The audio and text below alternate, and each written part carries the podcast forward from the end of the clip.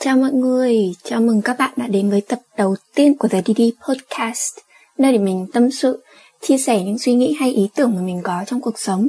Nếu các bạn có gợi ý gì về chủ đề để bọn mình có thể bàn luận thì hãy nhắn tin cho mình nhé.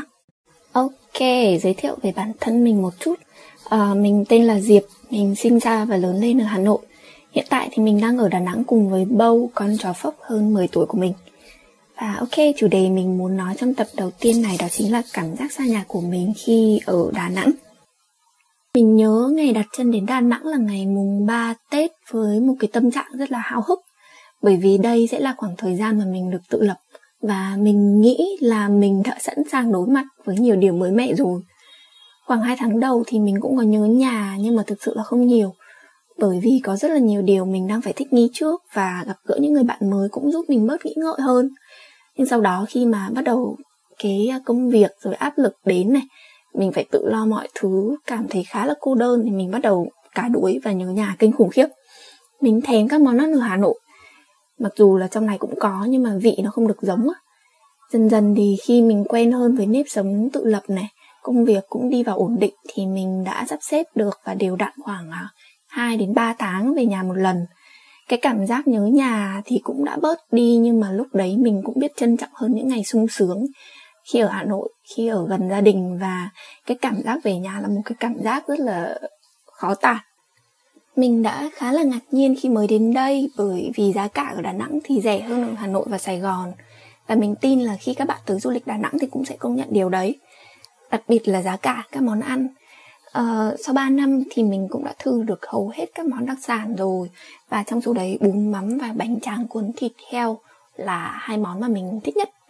Bún mắm thì mình uh, ăn ở quán Vân đường Trần Kế Sương. Còn bánh tráng thì mình ăn ở quán bánh tráng Đại Lộc trên đường Trương Nữ Vương. Mình thấy khẩu vị trong này thì có vẻ uh, mặn và cay hơn ở ngoài Hà Nội. Và có vẻ như hầu hết trong các món ăn mọi người thường ăn kèm với rau sống và ớt xanh.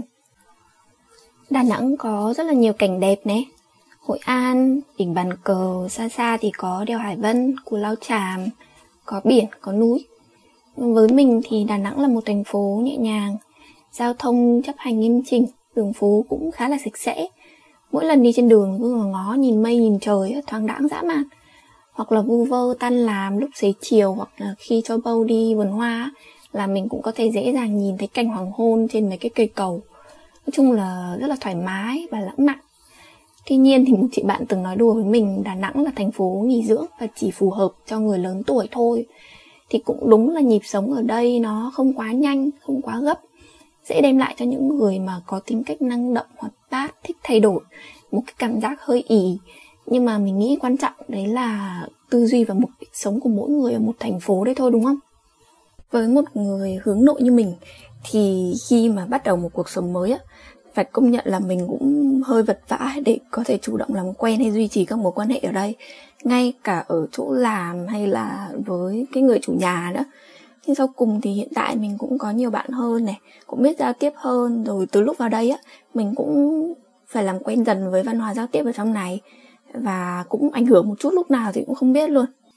Hơn 3 năm ở đây thì mình cũng đã có rất là nhiều trải nghiệm mình gặp gỡ được những con người mới này học được nhiều thứ ngay cả về cuộc sống tự lập hay là về cả chính mình nữa. Học được cách cân chỉnh chi tiêu hàng tháng rồi rồi tự tìm cách giải quyết cho những vấn đề của chính mình ví dụ như là uh, khi nhà bị mưa thấm hay là đồ đạc hỏng hóc rồi cũng phải tự giác hơn. Ví dụ như mình lười mình muốn nằm đấy thì nhà cũng không thể tự sạch lên được hay là bâu thì cũng không thể giúp mình giặt quần áo à, duy có một điều mình chưa làm được nhiều đó chính là nấu ăn. Bản thân mình thì không thích nấu nướng nhưng mà đúng là nếu mà chịu khó nấu ăn khi ở riêng hay là xa nhà thì cái chi phí sinh hoạt nó cũng đỡ được một khoản mà lại còn an toàn vệ sinh nữa. Mình phải ờ, thực sự tự cảm ơn mình 4 năm trước đã sống chết đòi xa nhà để bây giờ mình mạnh mẽ hơn như thế này. Chưa bao giờ mình hối hận về cái quyết định xa nhà cả. Nên là nếu có ai đang phân vân về việc sống xa nhà thì mình sẽ khuyến khích là nên đi để sống một cuộc sống mà mình có thể tự quyết định trong phần lớn nhiều thứ. Ừ thì sẽ có nhiều khó khăn thử thách. À, nhưng có như thế thì mình mới có thể hiểu được mình hơn này. Mặt sẽ dày hơn để có thể tự tin sải bước sau này được. Cảm ơn mọi người đã lắng nghe mình nhé và chúc mọi người có một ngày có ích.